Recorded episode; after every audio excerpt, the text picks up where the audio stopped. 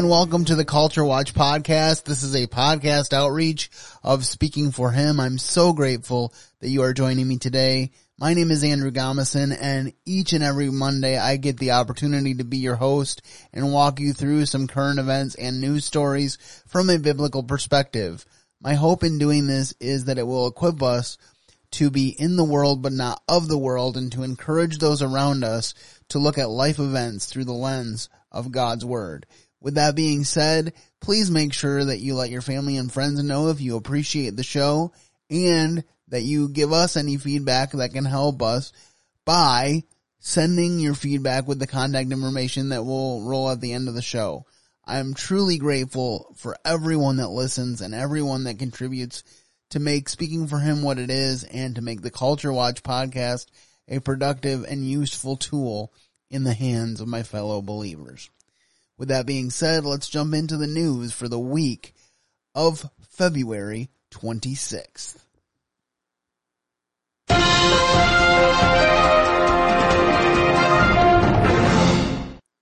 Today we're going to start with the latest directive out of the State Department. Joe Biden's Secretary of State is trying to warn his staff about the dangers of misgendering. According to a February 5th memo obtained by the National Review, Antony Blinken cautioned against problematic gender terms like brave men and women or ladies and gentlemen. He suggested gender neutral terms instead. Brave first responders or folks. The State Department spokesman got asked about this nonsense. It's a standard government practice to try to encourage just people just to be respectful of others uh, and use the terms that uh, with which others are comfortable. Well, I mean, does the secretary or anyone else in the building have an issue with the phrase "ladies and gentlemen"? Uh, I do not have. Uh, uh, I, I, do. On, I do not have any any problem with the term "ladies and gentlemen," and I feel fully confident saying the secretary does not either. All right, Charlie. So why promote a far left agenda uh, and and in this activism in the State Department when we've got wars raging in Ukraine and Gaza? I, am actually kind of impressed. That was pretty bold to say that he didn't have a problem with saying "ladies and gentlemen." Right. That was a that was quite a stand. No, it's all so absurd. It's all so ridiculous, and the point of it is the absurdity. If you uh, if you I don't know if anybody watches the, watch this movie, The Hunger Games, but the, all the government leaders in the Hunger Games are so ridiculous. The, the opulence is ridiculous and absurd, and at some point, but that becomes the point. And when you, ha- when you listen to these debates, when you have so many important things going on around the world and in our own country, and, and you have a president talking about junk fees and sta- uh, shrinkflation and all this idiotic nonsense, it's their way. It, it should be a, less, a, a, a signal to us. They have no ideas. They're out of ideas and they don't care. You know, Dana, the, the, the concept of, uh, the, or the threat, they call it, of misgendering, uh, the State Department actually is allowing therapy uh, sessions for people within the State Department because apparently there was an email that went out uh, to everyone and they misgendered a few people and now we're paying for therapy for people in the State Department. Do you, I, I re- go back to 2015 or 2016 and President Trump was at a rally of some sort, maybe not a huge rally, but like it was early days and one of the things he said was, political correctness is killing our country. And he got a standing ovation. And I remember that moment sticks in my mind because it is things like this that remind everyone of why he said something like that. And the State Department might say, oh, it's just a, it's just a little memo. Not a big deal. Like, what, is everybody talking about? No, this is getting into the minds of everyone that is the one, the recipient of the memo. And a lot of those people are moms and dads. Mm-hmm. And they also have sons and daughters, and they don't want this creeping into their life. And and do you think a memo like this from the Secretary of State just is like thrown in the trash can? No, bureaucrats take it seriously. This is so sad to think about that this is such a major issue for the Biden administration. The issue of misgendering. Now, I think that this is pretty ridiculous just from the standpoint of I'm generally not around when other people call me by a pronoun. If someone is talking about me in the sense that he said this or he did this, I'm not even in the room. That's the first point. So this whole idea that I have to hear my pronouns to be validated and that it's to the level of feeling like it's violence against you and you needing therapy for it if it doesn't come out right, that is just downright weird to me. That's the first point. The second point is that they put out this directive and then when they do a press conference, they're backing off on its importance. The reality is we've already had several news stories and several instances where people have talked about how catastrophic it is when people get gender wrong. This is just an opportunity for the devil to confuse people. It's another manifestation of the devil saying it's not good enough to be created male and female and to embrace that identity that God gave you. You have to want more. You have to wish it was different because God does not know what he is talking about. And that's really the lie that the devil's been telling since the Garden of Eden. Remember his approach to Adam and Eve was not just to convince them to eat the fruit. His approach was to use God's words to try to convince Eve that God didn't know what he was doing. And of course, Eve gave to Adam and the human race has been struggling and suffering ever since. But I think the biggest thing to take away from this is just the fact that there are so many more important issues to deal with than how someone is gendered. And I have heard people that feel like they're a different gender even say that this is much ado about nothing because they are confident enough in what they believe to realize that someone is not obligated to know exactly the right way to speak around them. I think this goes even further than gender too because I feel like we're living in a place in America today where everyone wakes up and seeks to be offended about something. And they just can't handle it if someone says something that could even be construed as offensive. Instead of considering intent, instead of considering the attitude with which someone says something, it's automatically in the offensive lot. We can't have little girls dressing up as Moana because that's cultural appropriation. We need to realize this, that people are not going out of their way, for the most part, to offend us. And so we should, I think, assume the best about someone when they say something in the public eye. And if they truly do say something that is extremely offensive, then we should be willing to talk to them and say, you know, this was offensive to me and I'll tell you why. But it should not be something where every single thing that someone says should be construed offensive simply because it might to someone. I joke about my disability all of the time. And so I don't mind if someone says something funny about my wheelchair or about me living my life. And I use the phrase, for instance, lame excuse all the time.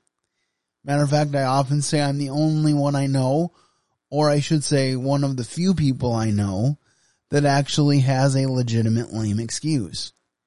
And yet, recently, as in the last couple of years, I heard of a British person who did an essay saying that they didn't like the phrase falling on deaf ears because they thought it was offensive to deaf people. Now they are certainly within their rights to have that view. However, I think it can be a very hard life to live if everything that someone else says comes across as offensive to you. Sometimes people are saying things and they have no ill intent toward you and you should just let them lie. This is not to say that we should not be careful about what we say. As a matter of fact, the Bible says that everything that comes out of our mouth should be with the intent of edifying those around us. But I do think that we need to grow some thicker skin. The next story that I want to share with you is keeping us in Washington. as we consider the implications of the 2024 presidential campaign. Democrat anxiety over the 2024 election is reaching a boiling point. A new report shedding light on how some top Democrats fear Biden's campaign might be stumbling past a point of no return. Vice President Kamala Harris reportedly telling them that she isn't worried about losing to Donald Trump, but rather losing to the couch, which refers to voters who might stay home on election day. And Operation Dump Joe is growing louder. A New York Times columnist is cooking up a brand new way to bait Joe into stepping aside. Tell him he could be a hero. I think Biden as painful as this is, should find his way to stepping down as a hero. That the party should help him find his way to that, to being the thing that he said he would be in 2020, the bridge to the next generation of Democrats. And then I think Democrats should meet in August at the convention to do what political parties have done at conventions so many times before. Organize victory. But the big guy shows no signs of going away. And popular radio host Charlemagne the God is adding more fuel to the fire. He's calling out Joe Biden's special ability to be mediocre. He's just an uninspiring candidate. Like, you know, there's nothing about, you know, Joe Biden that makes you want to listen to him. He has no main character energy at all. I don't think it has anything to do with, with, with, with, age. You know, I think it has just everything to do with, with him. Like Donald Trump is what, four years, three years younger than President Biden, but he just comes off a lot more youthful. He comes off, you know, like he has a lot more energy. Okay, so here's the deal. We've talked about this before on the show. I mentioned a story where people said that Michelle Obama was a top contender if they change up candidates at the convention. Well, let me first say that I didn't think that Joe Biden would make it through the first term as president. And I guess if we're being brutally honest, he still has to make it until January 20th, 2025 if he does make it through the first term as president. But here's what Joe Biden should have done and what the Democrats should have persuaded him of before the election season, the primary season got underway. They should have prevailed upon him for the good of the party to step aside in a similar way that Lyndon Baines Johnson did and say with London Baines, I will not seek nor will I accept the nomination of my party for President of the United States for a second term. That is literally the conversation that should have happened at the Democratic Party level months ago. And so now we're starting to say, primarily I think because of the decision not to try Joe because of his mental competence, but then trying to turn around and saying that he's competent enough to be president, whether or not these Democrats actually are worried about his mental competence or whether they are simply worried, as some say, about losing the presidency, they should have talked to him and prevailed upon him to have a one term presidency and had some people ready to go for the primary slash caucus season. But instead what they are saying is they want to do something that has been unprecedented in recent years and that is to nominate someone completely different at the convention than is voted for in all of these primaries. I know right now that there are a couple Democrats on the ballot technically in the primary season. I can't say off the top of my head who they are. I know that Robert Kennedy Jr. is running an independent campaign, so he's not on that list. But we're in a situation now where all these primary slash caucus voters will basically be voting for Biden if they vote in the primary at all. And then come convention time, if some of these other Democrats get their way, he will not be the nominee. And there's something really screwed up about that.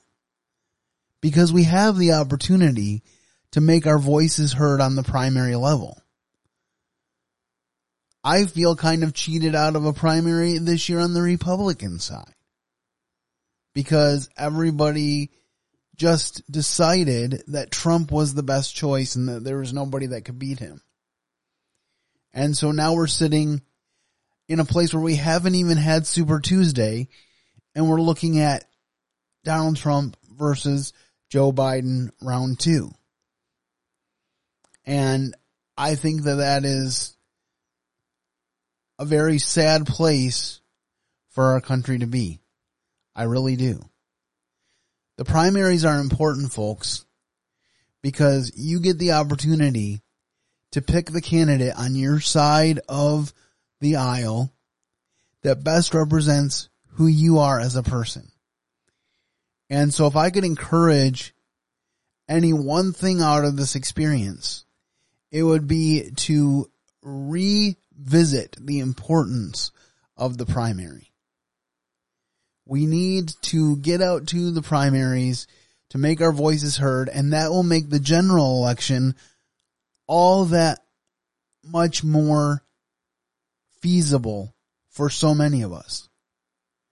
I remember thinking this in 2016 because so many people were not prioritizing voting in the primaries. And yet people were like, well, there's no way Trump will get elected. I was one of those people that said there's no way Trump will get the nomination.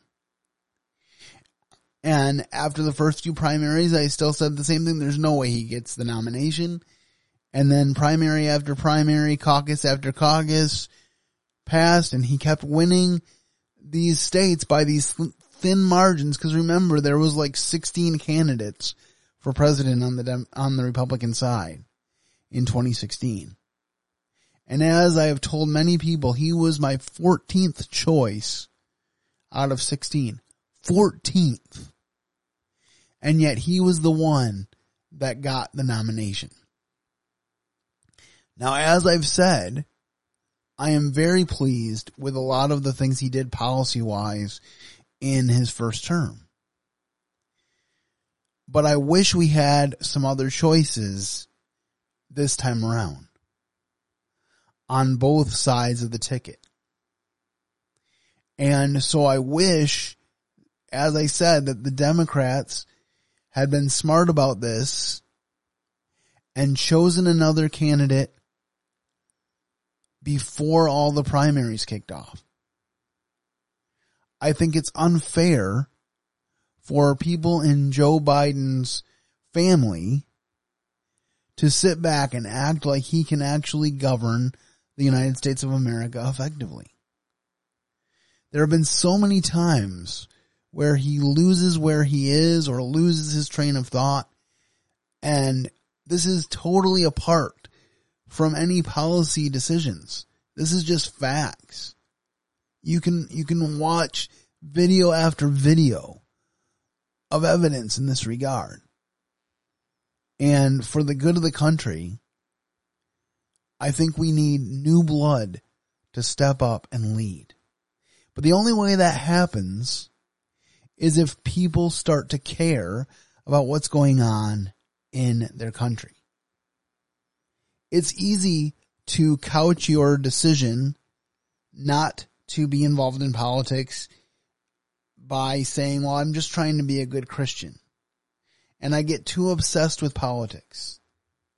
And if you are looking for politics to be your end all be all, I would agree with you. You can get too obsessed with politics.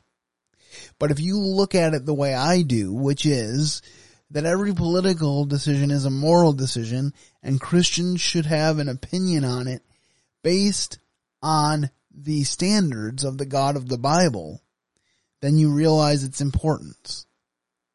Also keep in mind, as I often say, there are many countries where they don't get the right to do what we get to do, which is to choose the one that we feel most represents us and that we want to lead us. That's what being in a democratic republic is all about. Well, this next story actually comes from right here in the West Michigan area where I am located. Vice President Kamala Harris gave us a visit. Vice President Kamala Harris is now back in the air after making a stop in Grand Rapids. Today, she sounded the alarm about what she says is a threat to abortion rights. Political reporter Rick Albin spent the day covering the event in downtown Grand Rapids. If you weren't one of the few invited guests that attended the vice president's stop at Fountain Street Church this afternoon, you may have had little idea she was even in the area. Her event was billed as a fight for reproductive freedom and it was an opportunity to try and rekindle the Democratic base who turned out in big numbers two years ago after the Supreme Court overturned Roe. That combined with redistricting helped fuel a Democratic blowout that saw their party in charge of everything in Michigan for the first time in 40 years. Today, Harris said, despite the fact that Michigan memorialized the right to abortion in its constitution in 2022, the election of Donald Trump could put that in jeopardy.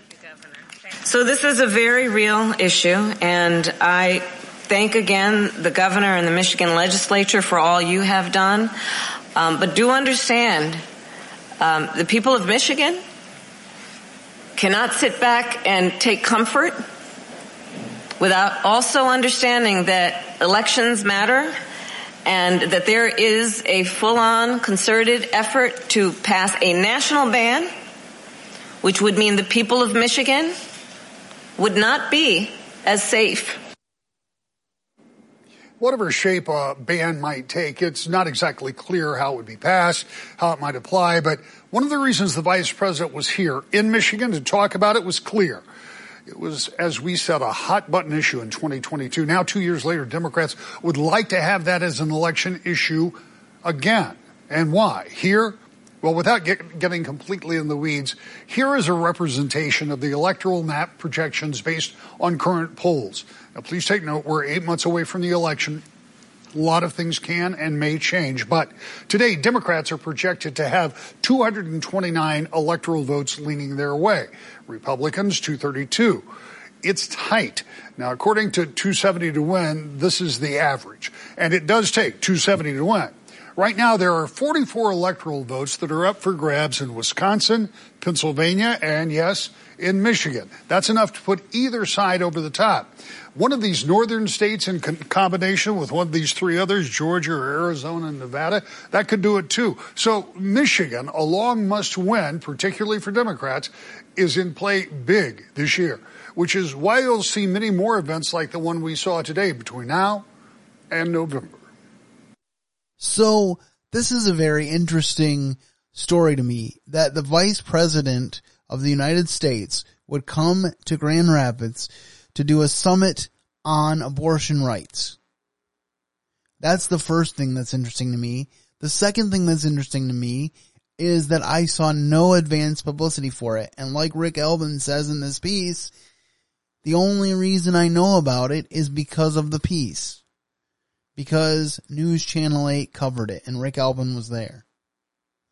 But I find it so interesting that people like Kamala Harris think it will be dangerous for people to continue to foster an environment where it is illegal to kill people. We've been through this a lot on my podcast, both on the Speaking for Him podcast and here on Culture Watch, so I won't talk about this ad nauseum, but let me just review for you. In the 1970s, when Roe versus Wade came down, first of all, the Supreme Court is not allowed to make laws. And essentially that's what they did with Roe versus Wade. Even Ruth Bader Ginsburg, liberal Supreme Court justice that she was, admitted such. But consider the language of Roe versus Wade where it said up until the age of viability, you can do abortion. But because of the vagueness of that language, it basically led to most states allowing abortion at any time over the nine month period because of Roe. And Michigan worked very hard to put the state restrictions that they could on the abortion practice. They routinely earned an F from pro-abortion groups as far as being a friendly state to their agenda. And I was very proud to work with Right to Life for a decade. Then we voted Gretchen Whitmer into office several years ago at the same time that there was a referendum on recreational marijuana. And that led our state, I believe, to some very dark days. Then we had proposal three on the ballot a couple years ago that was very vague in its language and basically allowed abortion to become legal in all nine months for any reason again in the state of Michigan. And it's very sad to me that these Democrats are pushing this narrative that being pro-life is somehow dangerous for women. Do you know how many stories I've heard about women that could not have babies after they chose to have an abortion and wrecked their insides? Do you know how many stories I've heard about women that were coerced into abortion by criminals who wanted to cover up their actions? Do you know how few stories I've heard where the ele- where the abortion was anything less than elective and was actually to save the life of the mother? Do you know how many people's stories I've heard who were the products of rape and yet they are still a vibrant, God-loving person today because somehow, some way, that person was brave enough to choose life? This whole idea that we can foster a better place to live as the state of Michigan by allowing people to kill their children is utterly ridiculous. And you bet I want a national ban on this. Because this isn't just a matter of choice. This is a matter of life and death. And we need to support life. And yes, I understand that means supporting life in all its stages. I understand that that means supporting the unwed mother after she is pregnant. But we need to foster a culture of life, not a culture that says life is inconvenient. This makes me so sad that people think that this is something for Michigan to boast about. It's not. Michigan should be ashamed of themselves right now. Absolutely and utterly ashamed. And how can someone say, I want to raise my family in Michigan, but I want to make sure that I have the right to kill my children before I move back? This is something that our esteemed governor, Gretchen Whitmer, has said in a state of the state address. This is the governor that we have, folks. We need to pray for her. We need to pray that her heart would be melted and that she would change, that she would come to know the Lord Jesus in a real and positive way. And that God would raise up our next governor. You realize this is Gretchen Whitmer's second term. That means that the governor's office is going to be wide open. And somebody needs to step up and run a pro family, loving campaign that will convince the people of Michigan that you want to be a servant leader to them and lead us into the next four years after Miss Whitmer leaves office. We need to start praying about that now. Because blessed is the nation whose God is the Lord. All right, well, we just recently had the Super Bowl, and as part of the Super Bowl, the last couple of years, there's been a campaign by a group of prominent people that want to pay to get the message of Jesus out on the national airwaves. And I remember when this first came out last year, I was optimistic.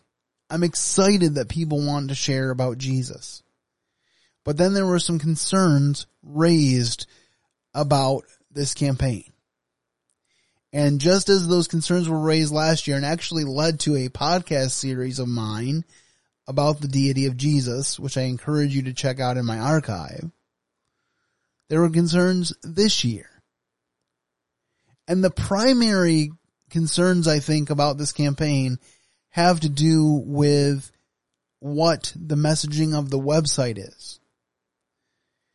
Here is a prominent conservative YouTuber who goes by the moniker Gothix talking about her issues with this campaign. It's pointless to not recognize that Jesus is Lord, but yet he was just, you know, he had great ideas. Pointless. And then when it gets to the question, uh, one of the frequently asked questions, it says, what is your stance on the LGBTQ plus community? This is where all of the alarms started going off in my brain, and I'm going to read it to you. So this is what it says. They say that this is the most common question they receive, and we understand why. Many of those who represent Jesus have made people in the LGBTQ plus community feel judged and excluded and others in Jesus' community have simply ignored their stories and lived experiences. So let us be clear in our opinion. Jesus loves gay people and Jesus loves trans people. The LGBTQ plus community, like all people, is invited to explore the story of Jesus and consider his example of unconditional love, grace, forgiveness of others. No matter who you are, you are invited to explore the story of Jesus and consider what it means for your life. So that to me reads as like a politician when you ask a very direct question and instead of answering the question, they just redirect the attention elsewhere. This is sounding almost like an optional thing. You know, you, you, might benefit from his teachings, which is very bizarre to me to engage in an organization like this that doesn't fully believe Jesus is who he says he is. I think that this whole campaign is an effort to further dilute Christianity and that's going to result in two things. Number one is you're going to end up with a lot of this woke progressive Christianity, which is a politicized version of Christianity. And then you're also going to end up with a bunch of people who think that they are saved when they're actually not because they became a Christian for some topical, shallow reason. Oh, you know, it helps with my mental health. I like the community aspect. They have good programs. You know, it's culturally significant. When I'm looking on their website, a lot of the articles that they have, they will make a point to cite Bible references to make their argument. But for some reason, for, for some odd reason, when it came to this question, they didn't cite a Bible verse. I wonder why. That's weird, huh? That's kind of weird. But then they said that many people who represent Jesus have made people in the LGBTQ community feel judged and excluded. I'm not going to argue with the fact that there are a lot of people who claim to be Christians that could work on their delivery and have forgotten the concept of loving your neighbor and praying for your enemies. I am not going to disagree with you on that. Not everyone is like that. Again, I think most of the time what people like this are defining as hate is simply rebuking sin, and that's not the same thing. Um, but they go on to say that they've made people feel excluded. The gospel is for everyone. It is for everyone if you want it. So the big question is whether or not Jesus is tolerant. Is he actually tolerant? Is everyone going to be in the kingdom of heaven when they die? Is everyone? Is that, is that fair to say? I don't think it is. The fact that this organization doesn't seem to have an emphasis on repentance is very concerning. um, if you remove the need to repent, then there is no point to any of this. This cultural Christianity, it's useless. If this ad campaign that we saw again on Super Bowl Sunday led to a website where the gospel was clearly delineated and laid out verse by verse with all of the important details, then there is potential for it to be a good ad campaign. But because it, it leads you to a website where it talks about exploring Jesus as a generic, good, positive thing to do, there's a problem. I thought it was very significant that Gothix in her commentary here points out that in almost every other aspect of their website, they have scripture verses backing up what they wanted to share.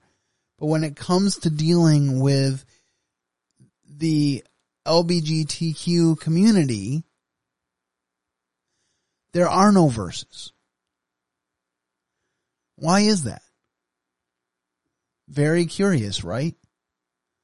Well, the bottom line is the Bible speaks against these lifestyles. Because God said marriage is for one man, one woman for a lifetime. He said you're made male and female.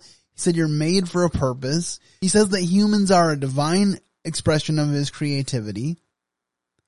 And every person is made in the image of God for his purposes.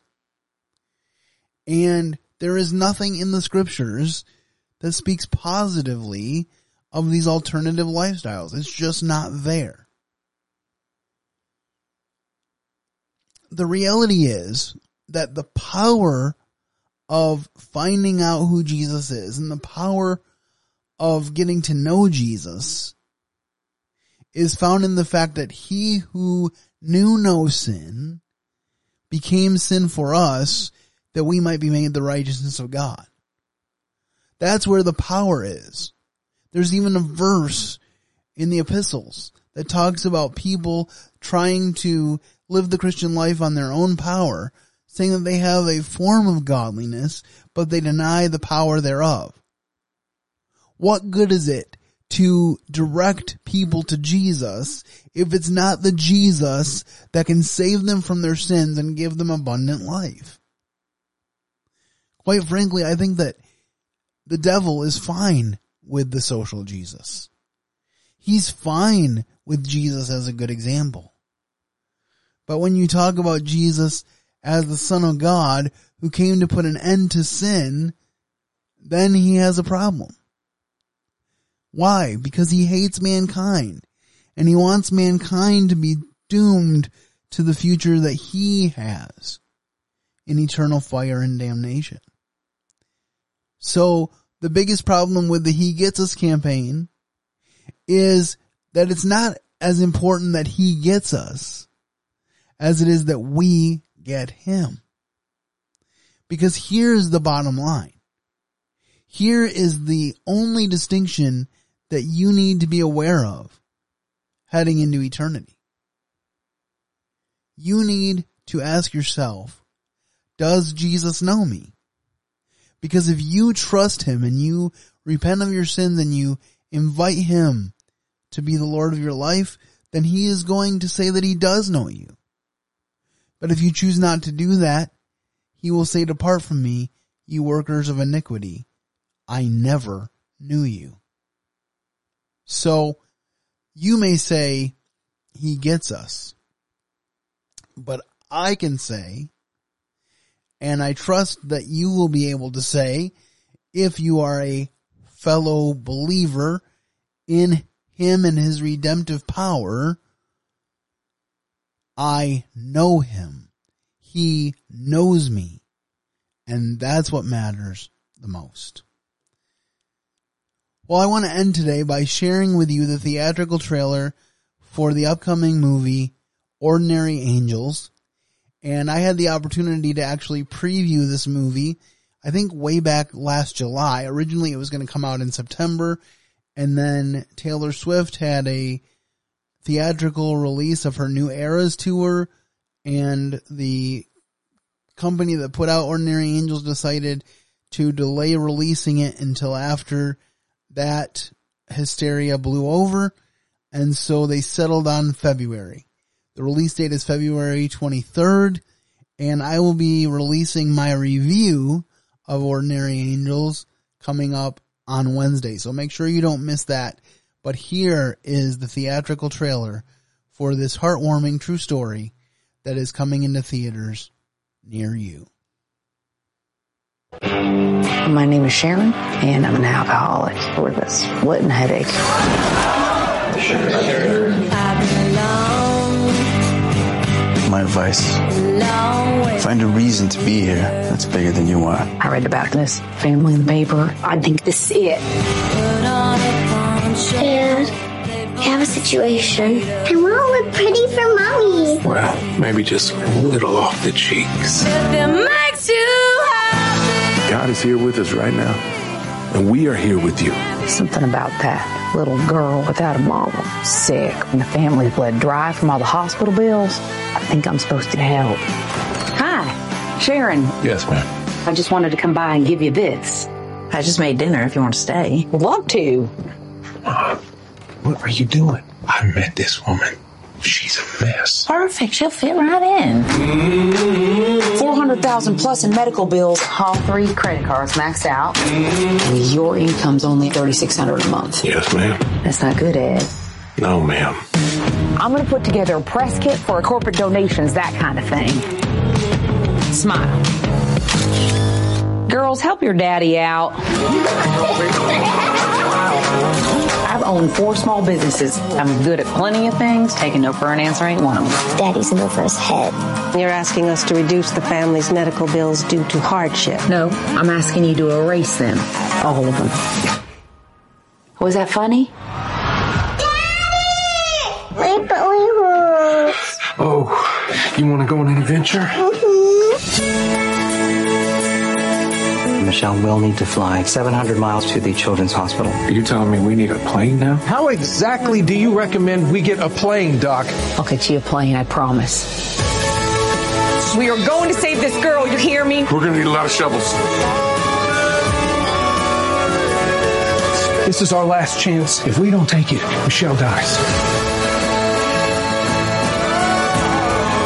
How did it become your responsibility to save her? Because I'm here. Because I can.